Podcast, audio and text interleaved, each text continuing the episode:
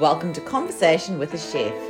I'm Jo Ritty and I love sharing with you the conversations I get to have with talented and passionate chefs. It's the backstory, if you will, to the food they're putting up.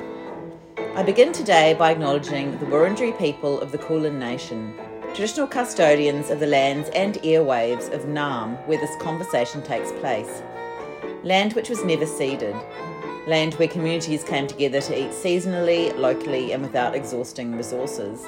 I pay my respects to their elders past, present and rising. Today I'm talking to Claudio Casoni at Officina Gastronomica Italiana in Peran. I had dinner at OGI a couple of weeks ago and I loved everything about it. From the exposed brick walls to the Art Deco lighting to the wall of wine. The food and wine were delicious, but the thing I loved most about OGI was owner Claudio and the obvious love he has for hospitality and sharing the food and wine of his region, Emilia-Romagna. He told us some glorious stories on the night, so I knew that getting to sit down with him for a one-on-one chat would be a good time, and I was not wrong. Claudio and I talked for an hour and explored all kinds of things about what brought him to Melbourne, his memories of making pasta with his nonna. There was a deep dive into natural wines and coffee, and we also talked about the menu at OGI. I drank a velvety, chocolatey espresso, and I'm not sure I can ever drink coffee elsewhere now.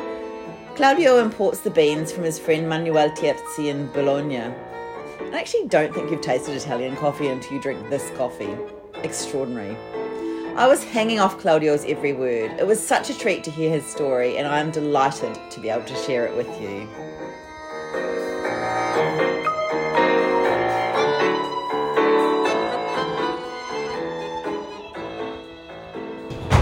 Have you had a coffee? I did have a coffee. I had an espresso. It was delicious.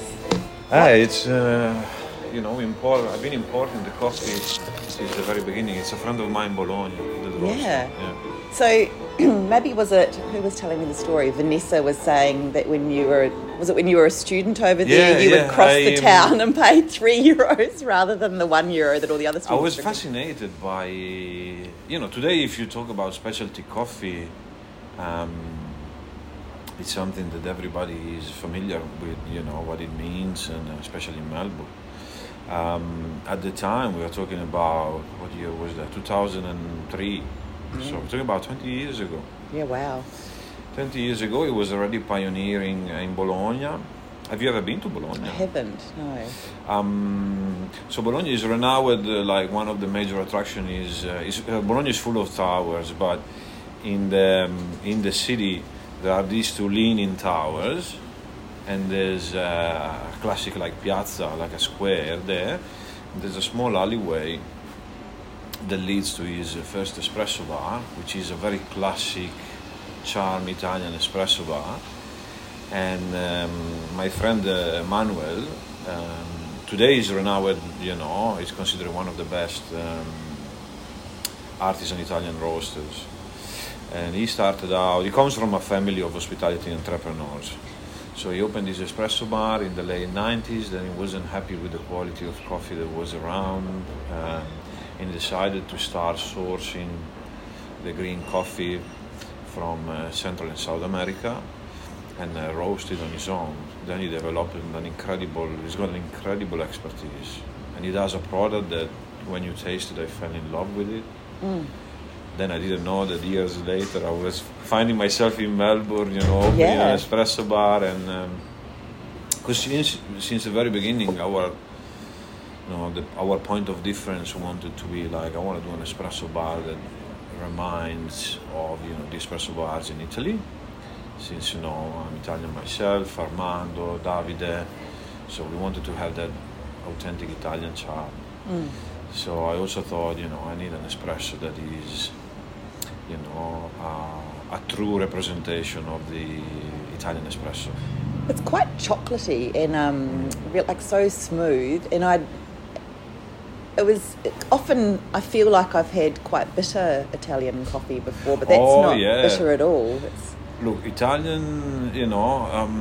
When we talk about Italian coffees, like when you talk with pizza and other stuff, you get a lot of Italians get triggered. The truth is that. Melbournians, especially in the last 20 years, they've done an outstanding job with coffee roasting. They did that, and that's another thing why I look up on them. They did that, you know, with their own philosophy, so, which is very different from the Italian one. The problem about the Italian coffee market is that it's been stuck for decades, and most roasters, they still do the same products they used to do 50 years ago, without taking account the evolutions in the sector. So you have to know where to get your coffee today in Italy, because sometimes you still find those, you know, very bitter classic Italian espresso, which is, you know, not very nice. But at the same time, there's been some pioneers. Oh, this is Davide. Hello, how are you doing? Good. There's been some pioneers like Manuel Terzi. He got interviewed by the CNN. Cheers. There's an international espresso bar guide that's been, it's curated by 5-6 journalists from New York. Mm. And he ended up with 2 of his espresso bars in the guide. Best espresso bars in the world. Wow. So, wow. But he's extremely passionate and competent about what he does. And you knew back then. You had your... Yeah, because I was charmed. The truth is, I was charmed by the way, what he was doing. Because he was going completely, 20 years ago, he was completely going against the trend. Italians wanted to pay, and this is one of the problems in Italy, Italians wanted to pay €1 for the espresso. It's always been like that. Yeah. So it's hard with the rising cost of labor, ingredients, coffee, and all of that to keep the price of a cup below to €1. You know, if you really want to serve a quality coffee today in Europe, it must be no less than 140. Mm. So it was doing €2 20 years ago, 180 €2, but it was really serving the excellence in coffee. Yeah. So that triggered a lot of Italians, because they thought like, oh no, this is not possible. It's it's ripping people off. It went through the first few years. It went through a lot of criticism until he got recognized for his work, you know, by a few journalists. The specialty movement was raising and all of that, and then he got recognized for the product and what he was doing. Mm. But that's why I've always been looking up on him, because, you know, he's been a real pioneer. Yeah. And at that time, you weren't thinking you were going to have an espresso bar in Melbourne. What were you thinking? I thought I was going to be an engineer. Oh. Because that was, I don't know, yeah, we haven't discussed that last time. I got graduated in 2007, chemical engineering in the University of Bologna and Modena, which are together. And I thought that my career was going to be engineering. Yeah. And actually, that's what I wanted to do. And I found a job in one of the major companies outside Bologna. And that's been, how I started in the engineering field. I was happy. I liked my job. I traveled as well. I was traveling. I was doing traveling a lot to USA for my company. Then after 3 years, the company, like the whole, you know, Italy and Europe started going through the GFC. Mm.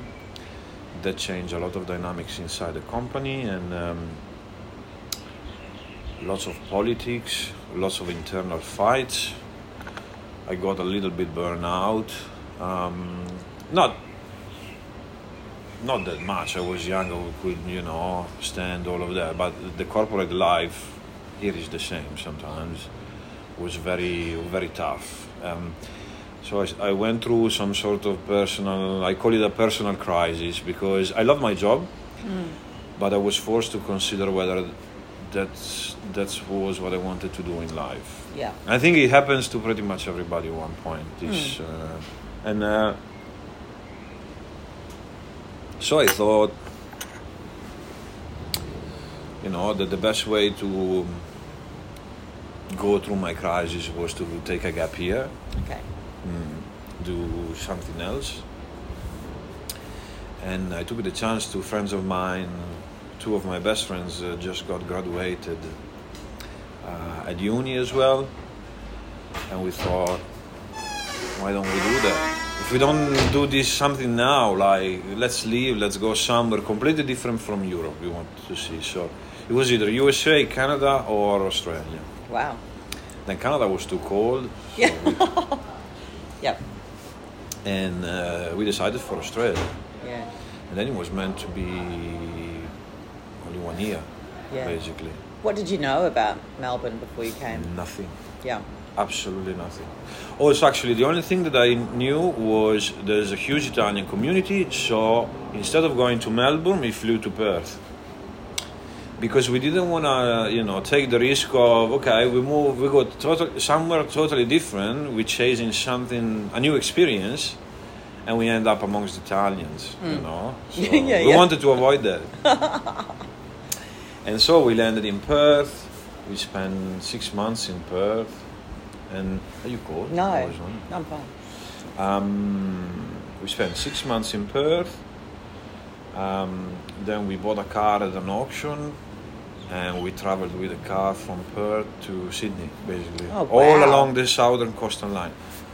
Best trip of my life. I bet. That's and amazing. I did a lot of road trips because I come from a family. My dad is a big fan of road trips. He traveled Europe, you know. You can't put it on a plane. Yeah.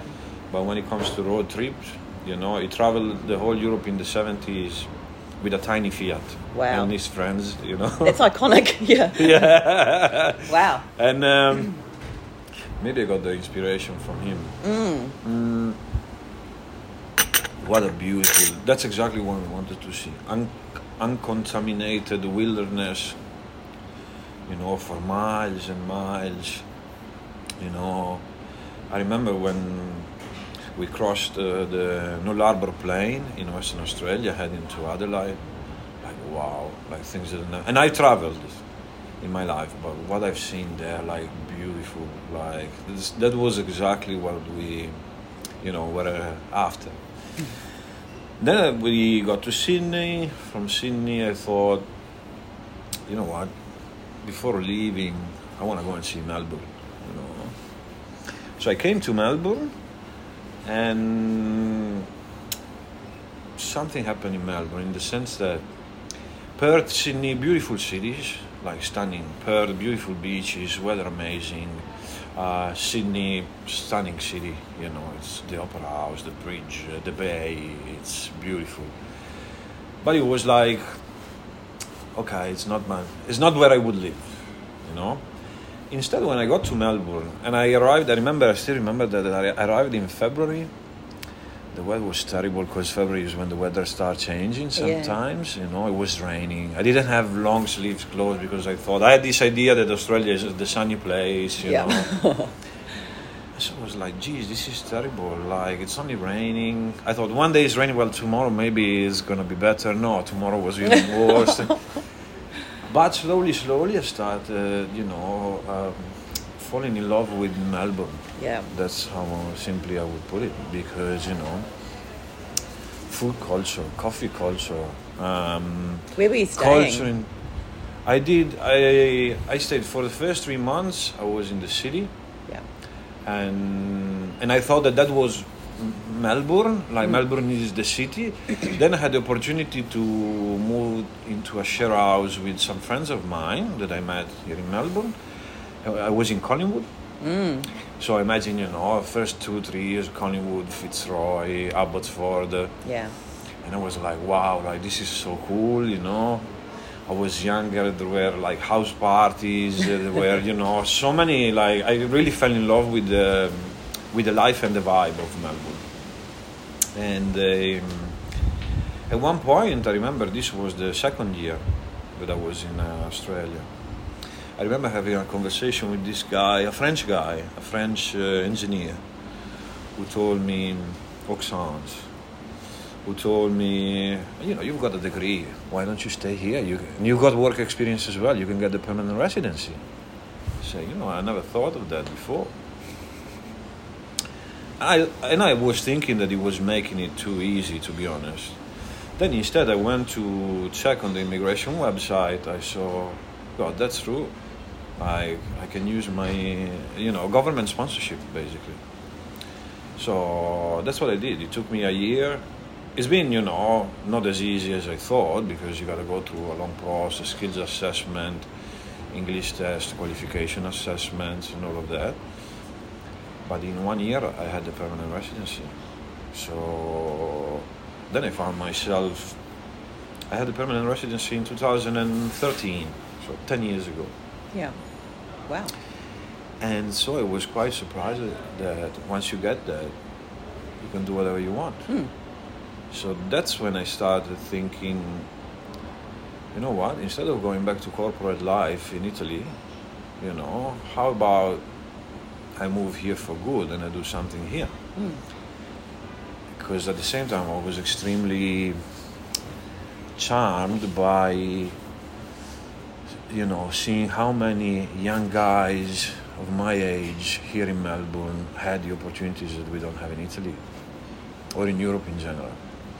I thought what I was seeing, lots of young coffee owners, restaurant owners, and I say, this is really a land of opportunity. Mm.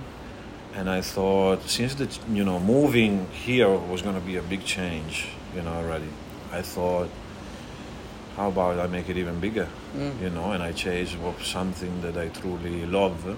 Not that I didn't love my job, but sure. I didn't like the corporate life. Yes. I didn't like what working for 10, 20 years in a company turns you into, because that's what triggered my crisis in Italy. I thought I was looking up and say, okay, which one of these people I want to become into? Right. Yeah. Because that was the outcome, You're going to become with one of these. And then I had to realize I don't want to become like one of them. Mm. And instead I decided, it was a big risk, but I decided to take it in the name of, the passion I had for coffee, for hospitality, I would say. A story that I always like to tell is, when I was working as an engineer, you work with, and I used to work with big budgets, lots of money, numbers, computers, equipment, laboratory, and things like that. So imagine at the end of a full week, for example, full of stress, yes, reward was there, but I was going home to my mom, to my family. No one cared. No one cared because they couldn't understand what... No, that's right. It's normal. It's, yeah. And not that that was getting me frustrated, but I was thinking, my reward is there and exists only when I'm there. As soon as I'm outside, people don't care about it. Not that I needed attention or I needed validation. But once I discovered what hospitality brings you, which is, God, you make good coffee. Mm. You buongiorno to a lady, you have a chat with someone, you can change their day. Yeah, that's right. And you see the impact that seeing maybe grumpy people, stressed people, walking into the espresso bar, thinking, I'm in a rush, I want to have a coffee, geez, this is another, silly Monday, I've got... And then noticing the immediate reward that you get when their mood changes because of the experience that you deliver. And it takes something that is a lot easier than spending hours in the laboratory in front of computers, going through numbers. And I fell in love with the immediate reward that gives you. Mm. So, and then you see the people who want to come back just to have the coffee that you make and the chat and the energy that you give them. To me, I never wanted to come back. Yeah. Did you work for someone else first and before you opened your own place? I used to work for the Nicolini's brothers, I don't know if you know them, but basically the people behind Doc, okay. Plus 39, yeah. A25, yeah. A family of Italian, hospitality entrepreneurs, and I learned from them, because I think especially one of the two brothers, Tony, the brothers are Tony and Remo, especially Tony, which is the founder of the Doc Group. I think he's been a pioneer of the modern Italian hospitality in Melbourne. Because before him, the Italian hospitality in Melbourne was still geared towards the Italians for tourists, you know. Carbonara with cream, fettuccine alfredo, like more things, spaghetti meatballs, the things that you find in Italian restaurants overseas for tourists. Tony brought freshness and innovation, you know. He started importing ingredients, you know. DOC, that's the name, DOC, you know, it's a standard. It's a set of law that regulates the standards for authentic Italian products. So that's where he got the name. And so he started having, you know, real Parmigiano-Reggiano, real Pecorino. I remember because I was here 12 years ago when first they allowed to import prosciutto, for example. Yeah, wow, okay. So before it wasn't even legal, like you couldn't import prosciutto. That's so recent, wow. Yeah, very recent. Okay. I remember because I was here in Melbourne, and when the first prosciutto arrived in a restaurant, we unpacked it, you know, it was on our counter, and there were all these Italians there, you know. Like opening a treasure box, you know. Yeah, that's right. But they've been, you know, it's thanks to people like them that, you know, they brought a whole new wave in the Italian hospitality in Melbourne. After that, it's been booming because then for the last 10 years, you've seen a lot of places. Today, you've got restaurants, Italian restaurants, some of the most successful ones that are not even owned by Italians.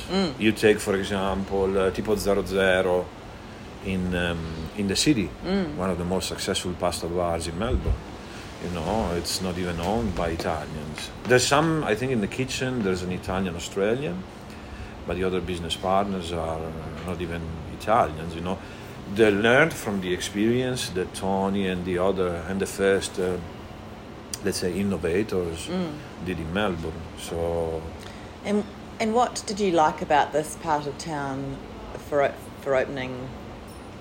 when you first opened the espresso bar? I think, you know, this part of town, despite I was, you know, let's say, raised in the northern suburbs and I was in love with them. Yes. And that's where I think I got a big push about the idea of coffee, and living in that part of town allowed me to understand that, God, there's lots of things that you can do. Coffee is not just espresso. Coffee is not just the way Italians used to do it. You can do a lot more and you can improve a lot. And that's exactly what those guys, the first coffee roaster like Proud Mary, Seven Seeds, all the northern hipsters did. You know, they did an outstanding job. They ended up onto the Italian television not long ago. So, but then I wanted, you know, like this area here, and especially when I started looking for a shop, I liked about this area that 10 years ago it was like, you know, an area that had a lot of European charm, you know. Antique shops, boutiques like clothes, clothing, homeware, like quality homeware, Bistrotieri, the French restaurant. So at the time he had such a cute shop. I don't know if you remember Gewurzhaus. Yes. You know, it was a nice European, more like sort of German tea shop, you know. Yeah. Unfortunately, it's not there anymore because I think it was very hard to pay the rent. Right. You know, in this area here by just selling teas and spices. Yeah. The butcher, Toscanos. I like the European feel. And the fact that in this area here, there's lots of people that travel to Europe regularly. Like, some of my customers go to Italy more than me. Some of them they have holiday houses in Italy. And if they don't go to Italy, they go to France. Yes. You know, so... Yeah. So they understand. They understand, and they, you know, it was what I was afraid of. For example, Carlton is an area that 10 years ago was taken over by sort of fake Italian restaurants, you know, and I didn't want to mix up, and I didn't want to be forced to do spaghetti meatballs, for example, or fettuccine alfredo, or carbonara with mushrooms, those sort of things. I wanted to, you know, find an area that had like a good understanding of what modern Italian food and authentic Italian food is. And so this area here gave me like, it's small, the street is not widespread, you know, lots of shops. It felt a little bit like, you know, like a European street. Yeah. And it's not easy to find this in Melbourne. And so I started looking in this area, in other areas around here. I had a look at 4 or 5 shops before finding this one, but somehow, and I think it was the presence of Gewurzhaus, Toscanos, the butcher, Bistrotieri, you know, that made me make up my mind. I say, I would like a shop in this area here. I didn't know this area, absolutely, it was a complete stranger. And that was a problem I also had at the very beginning, the first 2 years. There was a lot of, I got a lot of the first 2 years, I got a lot of, you know, I was the new player, I was the outsider. I had to earn the trust of the locals first. Yeah. So then slowly, you know, the word of mouth did everything. Yeah. And did you always have the idea that you wanted to have more of a restaurant in the evenings as well? Yeah, because, you know, I was born and raised in Emilia-Romagna. It's a land, and living overseas helped me also. This is another thing that I acquired through, you know, the experience of living overseas. Got me to understand a lot about my youth there. Because when you grow in a place, you take for granted everything that you have. That's like right. My nonna making pasta every weekend. I never bought egg-made pasta. Never bought once. Like pasta in Emilia-Romagna is made on Friday and Saturday. So then you eat it on a Sunday and the leftover the next week. I was raised on a Saturday seeing my nonna sheeting the pasta by hand, not with the machine, not even with those machines, you know, the pasta roller, like by hand. Yeah. There's an interesting documentary, you probably watched The Chef's Table. Yeah. I don't know if you watched the episode with Massimo Bottura in Modena. No, I haven't. If you watch that one, you see that the woman, it's, I think, in the first series of The Chef's Table. Massimo Bottura takes the whole kitchen team to a house outside Modena where there's this lady, which is called in Emilia-Romagna Sfoglina. Sfoglina is the one that makes la sfoglia, and sfoglia is the sheet of egg-made pasta. When I saw that, I almost cried because I could see, you know, the heritage of those ladies, you know, that passed on to the next generation, the skills. It's a skill, it's an incredible skill, the one, without using mechanical equipment, just the rolling pin, wooden rolling pin that is this long, you know, and you roll the sheet and you know, you bring it to a thickness where I remember still my nonna, you know, putting onto the pin and checking, you know, how thin it was by putting against the sunlight. So that if the sunlight was going through, it means it was thin enough. You know, I took all these things for granted. Yes, wow. You know, like the bolognese sauce that she was making. My nonnies used to make the wine that today I serve here, because for years and years, for centuries, the tradition of wine making in Emilia-Romagna was making natural wines. Okay. It's just that they weren't trendy, they weren't popular. No. Until you started going 5, 6, 7 years ago in the first wine bars in Fitzroy, and you see this strange-looking bottle of wine. They've got more sediments, they've got this fizziness, they've got these, you know, they're not clear, they're not filtered. And I started thinking, God, you want to see that in a few years' time, like, the natural wines will be a big trend here in, you know, not only in Melbourne, but I noticed even in other countries. And then I saw what happened in the same time in Emilia-Romagna. A lot of producers, you know, went back to the traditional natural winemaking. And so I thought, God, like, what's best for me to just bring, you know, the traditions that I raised up with. So I'm lucky that I found Gabriele, the chef. Wonderful guy, he's very passionate about the pasta. He's from Piemonte, he's from Turin, so which is not Emilia-Romagna, but they've got an incredible tradition for egg-made pasta, pasta sheeting, and pasta in general. So is he making more Piemontese food or more Emilia-Romagna? No, he's got the way he learned the pasta making is the way they do in Piemonte, because he used to work for Michelin star restaurants in Piemonte.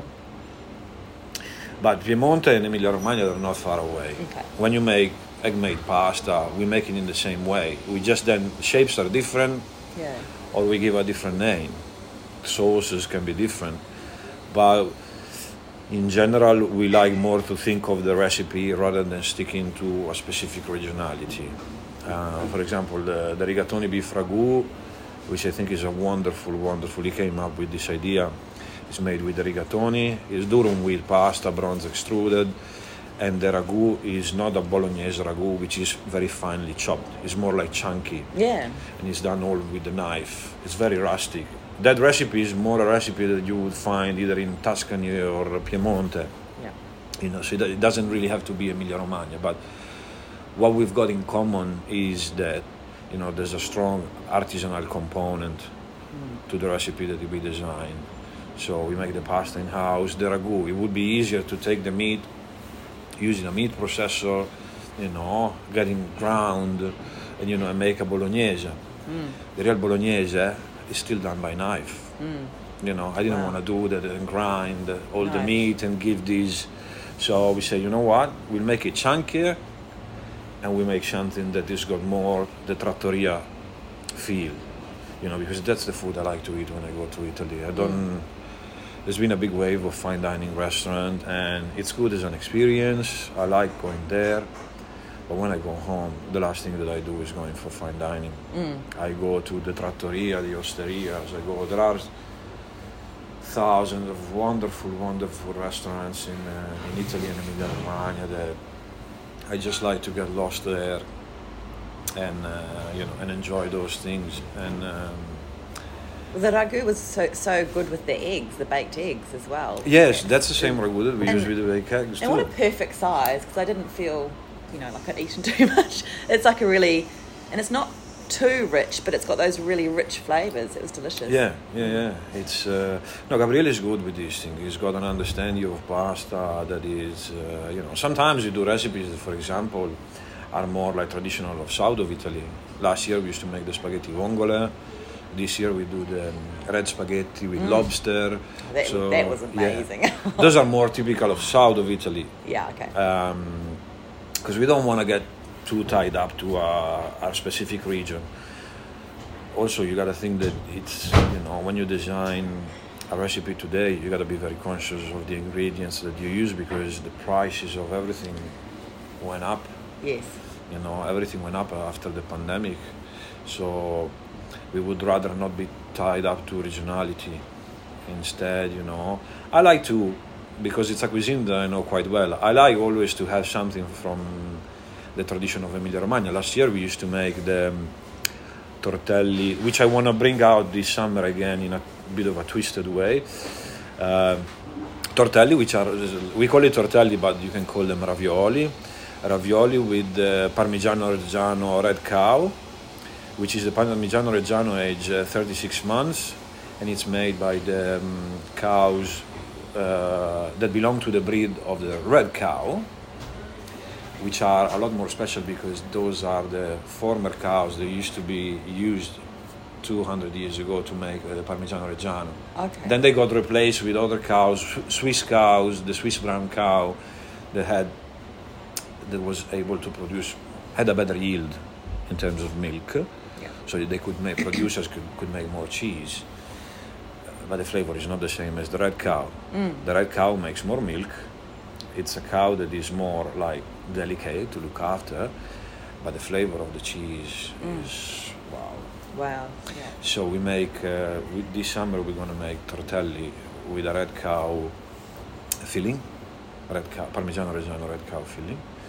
It's also there's a friend of mine, my neighbor in Italy, is a young guy, he's 20-something, is a hard worker that wakes up every morning at 5. When you have cows, he's got 20 cows, red cows. He wakes up every day at 5 and he goes back home at 11 midnight. He just go to sleep 7 days a week. Wow. Now, there's only one thing that allows you to do this, is the passion that is God. Yeah. Now, I like to think, you know, that what I do supports him as well. Mm. And, you know, there's a strong component that behind the idea of artisanality is that we want to support, you know, the people that work the product, the people that, you know, spend time and are dedicated to... It's an idea, you know, of sustainability that we've got for the future. I think at one point we gotta stop, and the pandemic has been a very good chance to stop and reflect about the way we are living. Mm. You know, there's too much. The way we, you know, we think of food, the way we think of eating, the conviviality that we've got around the table. You know, I like to think that we are doing something that get us to step back a little bit. You know, go back and understand, you know, what's behind a cheese. Yes. What's behind, you know, a house-made pasta. What's behind a natural wine. I have these memories, and I'll just tell you this story because I remember when I contacted the idea of serving natural wines. I got that last year when I was home, and I went home after the 3 years of pandemic. Yeah. So I'm running a business for 3 years throughout the pandemic. It's been like an absolute nightmare. Mm. Like 3 years. I used to go back before that. I used to go back once a year, and it was I was recharging 6 weeks, and I was recharging the batteries, and I was coming here always with new ideas, new things, new thoughts. You know, the pandemic kept me here 3 years. I couldn't travel. So when I went home last year, I spent the first week sitting on a chair, thinking, "What the heck just happened?" Yeah, yeah. You know, and I had this feeling of anger, thinking, well, you know, what did I spend the last 3 years? I spent the last 3 years running around like a headless chook. Every day, waking up, reading the news, the numbers, what's going to happen today? Table service, no table service, takeaway, no takeaway. You're shut. You're off. An inspection from, one government department, then an inspection for the police, then check the policies, update the policies, show the policies to the coronavirus task force. Maya. It's been a complete Maya. So, during my relaxed time last year, since my sister-in-law is an enologist, and she makes wine in this small vineyard outside my hometown. Biodynamic agriculture, natural wine. I was sipping the wine and I was thinking, this wine would be wonderful with the project of cuisine that we are working on. And she's like, well, why don't you serve that? Yeah. I said, well, because importing stuff has become incredibly expensive and, troublesome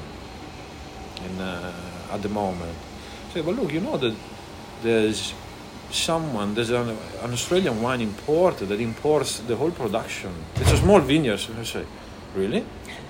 They say, yeah. We're like, well, but maybe, I don't know, maybe it's in Sydney, maybe it's in Western Australia. I say, well, let me look it up.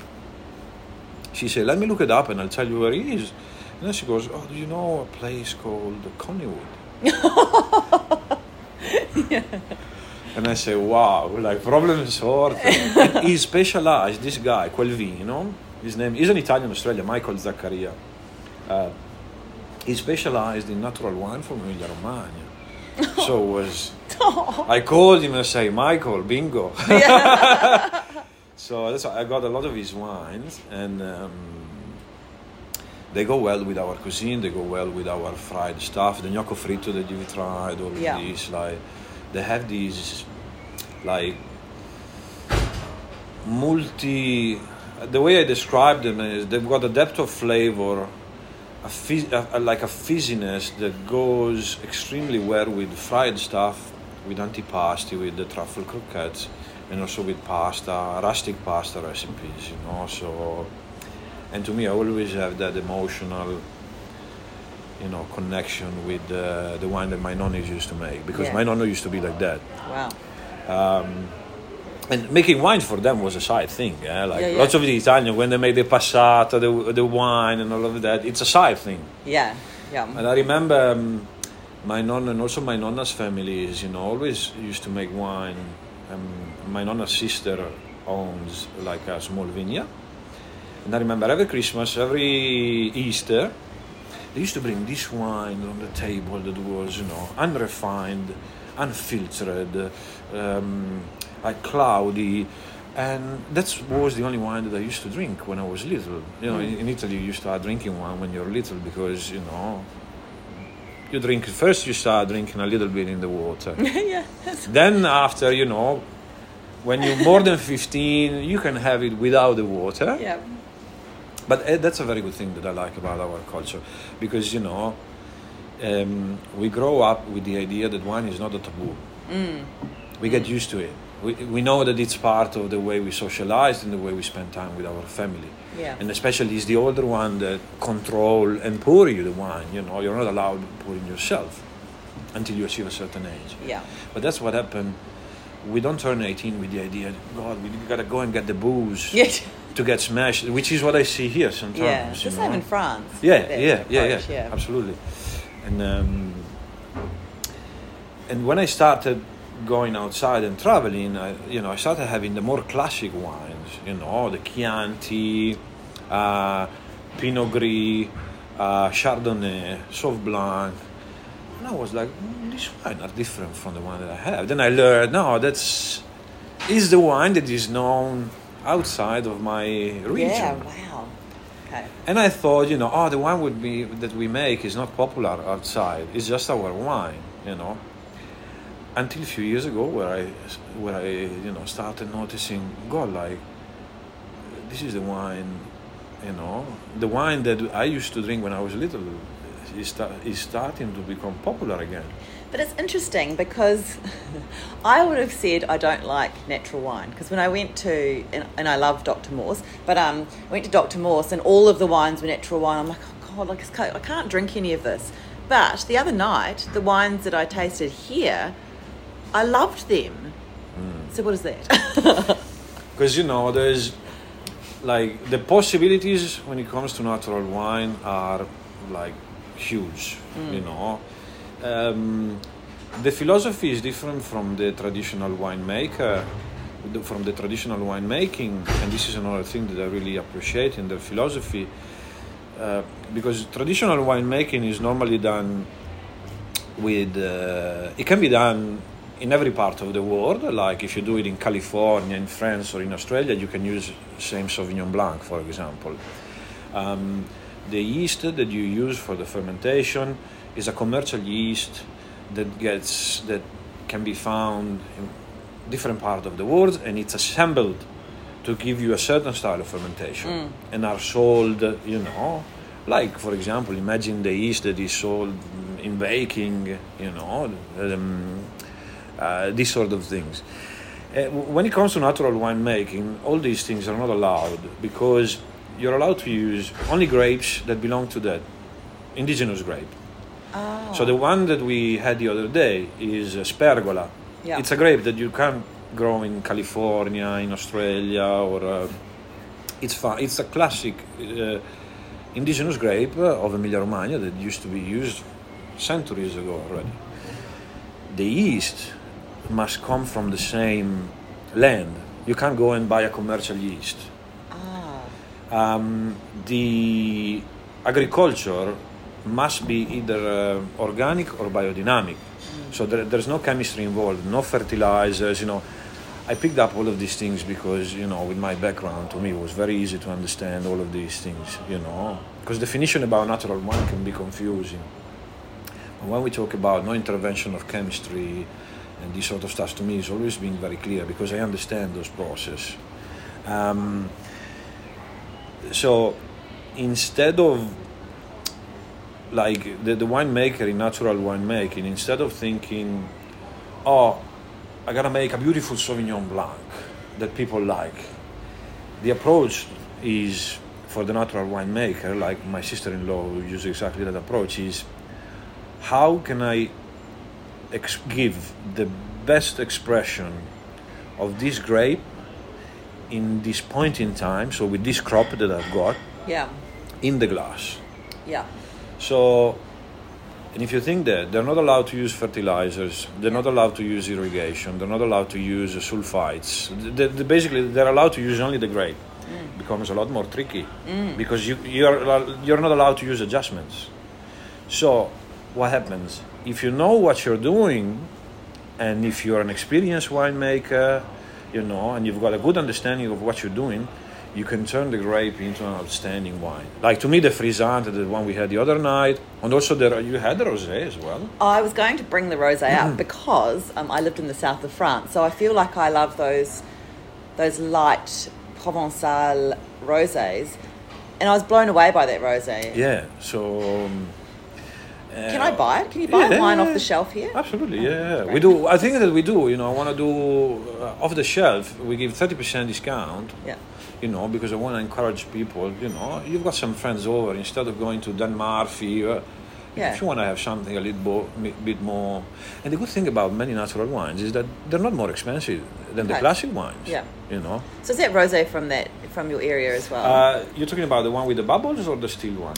Oh, I liked both of them. The one with the bubbles, yes. But the still one, no. The still one is from Marche region, which is just below Emilia-Romagna. I think that's what I was talking about, but I did like the bubbles one. That's what I was It's got a nice, that one's got a nice, apart from being extremely soft on the palate, it's also got nice, like, flowers, like the violets. It's very distinctive. And it's not easy to find a good rosé in Italy. That's why you see a lot of Provence-style rosés here, but when you go to Italian restaurants, it's hard because we don't have the same grape and the same climate of the south of France. Yeah. What is the geography and climate in Emilia-Romagna? We've got... we've got flat land and hills. Oh. And so the soil can be different, and that already gives quite a big variety of soil. Then you've got part of Emilia-Romagna is also facing the sea, which another part is not. So you've got another, you've got already three dimension in the climate. Then you've got, in general, summers are hot, springs are warm, and very like mellow heat, nice, very enjoyable spring there. Winters are cold. Yeah. So cold winters, hot summer, warm springs, it's a help for winemaking. Okay. Because, it gives basically when the grape grows, it allows, to be exposed, like being exposed to cold, develops certain qualities in the grape, being exposed to heat, gives other.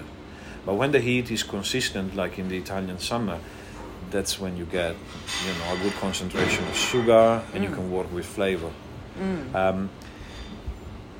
The interesting thing about climate in Italy is that from north to south you have so many different micro ecosystems that the variety of wine that Italy makes is outstanding. France is the same. Because also France is a big country. Yes, I was going to say, and then I realised it's probably a mistake to say this, but I feel like New Zealand is becoming the same as well. I'm from New Zealand, and I feel like what about from Christchurch. But that Central Otago region, it actually can get surprisingly warm in the summer. Yes, and they have the best stone fruit, and now they have all those really amazing Pinot Noirs from Bannockburn and so on from Central Otago. And it's very cold there in the winter. So I think that's a really interesting idea. Cold is a necessary condition for Pinot Noir. That's why having cold winters. That's why the only region that does very good Pinot Noir in Italy is the Trentino Alto Adige, which is up where the Alps are. Because else, for example, if you go to south of Italy, no one's making Pinot Noir because you need cold winters. Well, I don't really like the Australian Pinot Noirs, apart from the Tasmanian ones, and I think because Tasmania is quite similar to New Zealand to their climate as well. So that must be, why. Yeah, they're very like. I mean, I'm not discussing... I'm learning so much from you. It's all coming together. Yeah, no, it's true. Like, Pinot Noir from New Zealand is better to me than Pinot Noir. I don't find... It's easy to drink the Australian Pinot Noir, the one from Mornington, for example, and I think this is the reason why many customers like it. I have both, because at the very beginning I used to have only the Pinot Noir from Italy, but it's quite of a different style. It's full cherry, and it's got oakiness and a bit of spices too, which is what Italians expect from a Pinot Noir from Italy. Right. But when some customer used to order that, so, but I was expecting something different. Then I've learned that they are expecting the Pinot Noir from Mornington, which doesn't have any oakiness, doesn't have any spice. It's like a juice. Yeah, it's light. Yeah, true, that's what it is. It's light and a bit fruity and very easy to drink, not very structured, so it makes it easy to drink. That's why they like it. But so now that I have both. But that's why I agree with you, like Pinot Noir from New Zealand is a lot more interesting than the one from Mornington. But New Zealand is doing quite well with wines too. They've come a long way, I think, in many areas. Well, it seems that New Zealand for agriculture is more ahead than Australia. Australia is still a lot about like intensing farming in their. I work in the farm. I did the farm work to get the second working holiday visa. Oh, did you? Yeah. Yeah. Wow. So I remember I had a lot of conversation with farmers. That's such a funny idea. I still think, because as New Zealanders, I'm not a permanent. Am I a permanent resident? My ex-girlfriend, the first girlfriend that I had here in Australia, was from Christchurch. Angela. Yeah. So that's why I know something about, she moved here after the earthquake. Me too. A lot of us did. Yeah. And so it's through her that I've learned, I've never been to New Zealand, but through her I learned a lot of the differences between... Because when you come here from Europe, you think, Australia and New Zealand. You tend to think, pretty much. Instead, very different. Very different. Different mentality. Well, it's a small country. There's 5 million people in the whole country. So then you do have a different mentality when you grow up on an island with that amount of people and I think it's a country that that strives to be, to play with the big players, in sports and in music and in art and so on. For being a small country, it's doing really well. Yeah. And also what I admire about New Zealanders is, they could, in hospitality, farming, they take pride in what they do. Yeah. That's why I see them working and caring more about their products than the Australians. The Australians most of the time is about this. Instead of in New Zealand, I noticed, because there's a lot of New Zealanders that come here to Melbourne. Yes, that's right. To work in hospitality and a lot of the manager of Tipo 00, for example, was from New Zealand. Oh, okay. When I went there, you're right. Like they want to do well. They respect the products. They understand, what clean agriculture is. They take pride for what they grow, and this is reflected by the New Zealanders that I met here. Yeah, good. That's good to know.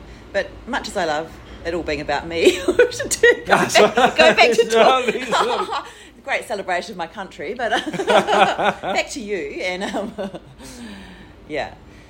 so how is it going now that you've changed the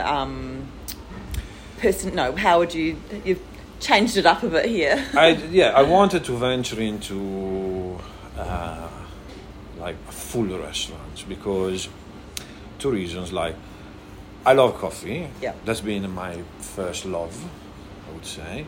But then when I go outside and eat in other restaurants and I always thought, I can do this. Yeah. Like, I've got the understanding. I just needed the people. And the change is when I met Gabriele. Because Gabriele, the chef, used to be one of my customers. Oh, okay. He used to work at Caffè Latte and Caffè Cucina. And so, since he was, you know, the classic Italian chef that fuels on himself on caffeine, and he wanted an Italian espresso, so I remember him coming here every morning before work and always stopping here, always having two espressos, you know, one having a chat and then another one. Very classic of the chef, so they get all ready for... And then, you know, slowly I started, I got into know him, you know, and... I thought, you know, like, this is such a lovely guy. He doesn't have, you know, unlike many other chefs that they can be very edgy. You know, they drink, they do drugs. I work with a lot of chefs, and to find one chef that's got really, like, stable, agreeable personality, or you know, I was impressed with Gabriele. Had, you know, a huge passion. Yeah. For what he does. And this you can find it in many chefs, but also was, you know, very, like, a nice guy. Yeah. A nice guy. And so the chance to work together came just when the pandemic started, because all the restaurants, the classic restaurant, had to close down. We were open because we were pumping out coffee. And so he said, you know, I don't want to stay home for the next year or so. I mean, not that we knew how long we were staying shut for, but he said, I want to do stuff. And I said, well, why don't you come here? You know, I said, yeah, well, you know, I like to work at dinners because we do better stuff. And I said, well, that's exactly what I want to do. So how about you come and work with us? And then if you like, we work together at something, you know. I would be, you know, super happy to find someone like you that is passionate and all that. In the meantime, I got to know his family because his mom came here, his partner, Carlotta, and 2 years ago, during the pandemic, they had a baby as well. You know, he lives around here, so I thought, I think, you know, this guy we can get along together and do something together. It's lovely. There's such a nice feel amongst your team. You know, it feels like family because you all know each other so well, and you clearly all love what you do, and you care about the diner's experience. And that, I mean, that really comes through, and that's, I think people forget what hospitality is, and I mean, I think that the diners have a role to play as well, and you know. Being appreciative. And the diners actually reflect a lot of your personality. Yeah. If they see that you're passionate, if you see that you're striving to do, you know, to deliver a good experience, because it's not just, you know, it's not just about food. I think good food, good wine, good coffee, you know, is just the starting point. Then, you know, these, without the experience that you're delivering, you know, it's not enough. It's about how people feel as well, you know. And of course, I always like to talk about the stories behind espresso, the pasta, the natural wines. I always love to talk about these things because I want them to understand that there's a specific philosophy, you know. Because I really would like, in the future, I want to work more, you know, on communicating the fact that we really want to be, you know, to do what we do, in a, you know, by promoting sustainability and artisanality of what we do, because that's what I believe in for the future. You know, the reason why I like natural wine is not only because of, you know, the flavor that might have in the glass, that, as we were talking about before, sometimes you find wine that, you know, people love, and sometimes I've got some wines that people would taste them and say, geez, what is that? You know, that are a bit too extreme. Yeah. I like those too, but I'm conscious that not everybody likes them. Yeah. You know, but what I like about them is the philosophy that's behind it. You know, there's no intensive farming. There's no, you know, use of chemicals. There's no...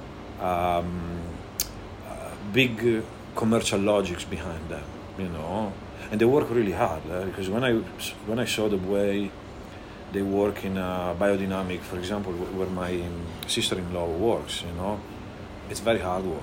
Mm. It's easier to use mechanical equipment. All the grapes are harvested by hand, you know, so there's a lot of work. I like to think that what I do here promotes what they do and also support them, yeah. You know.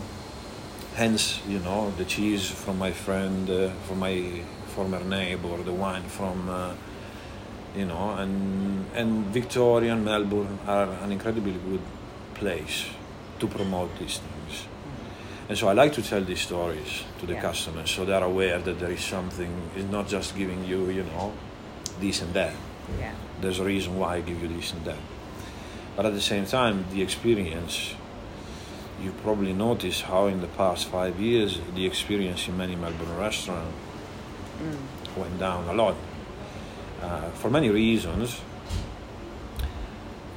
but I remember up to 5 years ago, before the pandemic, I used to go out at least 3 times a week. Now it's enough if I go once. Because most of the time when I go out, the experience is cold. Mm. You got staff that it seems that you're doing them a favor to be there. There's no passion. You know, yes, there's a concept. Yes, there's a branding. Yes, there are all these elements that make you think, oh, yeah, this is cool. But when it comes to the human interaction, I got left with a bit of a Yes. You know? That's right. So now I go out maybe once a week, sometimes not even once a week. Yeah, yeah. So I really care about, you know, we have a lot of conversation with the staff on, you know, how you should talk to the customer, what the customer wants to see here. You know, you're gonna make them feel good. Yeah. The metaphor that I always use when I explain, you know, especially to the new staff that I hire, is like, you know, this sector is about trading. You really trade energy. You don't trade, you know, products. You really trade energy, because if you manage to get someone walking the door in the morning that is grumpy, you know, that is upset for something, you never know what's going on in other people's life, you know. But if with your interaction you manage to have the people walking out with a smile, that's all it is in this sector. Yeah. You know, and sometimes I say I would serve a coffee that is not as good as this one, but you know what I care about is that person walks out with a smile. You know, that's all it is. But it's an element that is, you know, that it got harder and harder to understand today, for many operators. So. Thank you. You're welcome. Sorry, so I feel like I talk too much. I feel like it was a wonderful talk. We were here for this. I was. I am. Thank you. Thank you so much for listening to this episode of Conversation with a Chef with Claudio Casoni at Officina Gastronomica Italiana. So sorry for my Italian. You can check out all the goodness on Instagram at OGI Melbourne. If you liked what you heard and you want to hear more stories from other chefs, I'm on Instagram at Conversation with a Chef. You can read the chat and become a subscriber at www.conversationwithachef.com. What's good about becoming a subscriber is that I feel loved, and I think there's actually maybe people who are reading this as well as listening to it. And then you also get to know when new stories come up, because it comes into your inbox, I believe. I'd also absolutely love it if you told a friend about my chats. And of course, you can follow me on Apple and Spotify podcasts, and recently Audible and Amazon podcasts as well. It's like a potteroo, but in a podcast form. Once again, thanks so much for listening and have a great day. Bon appétit.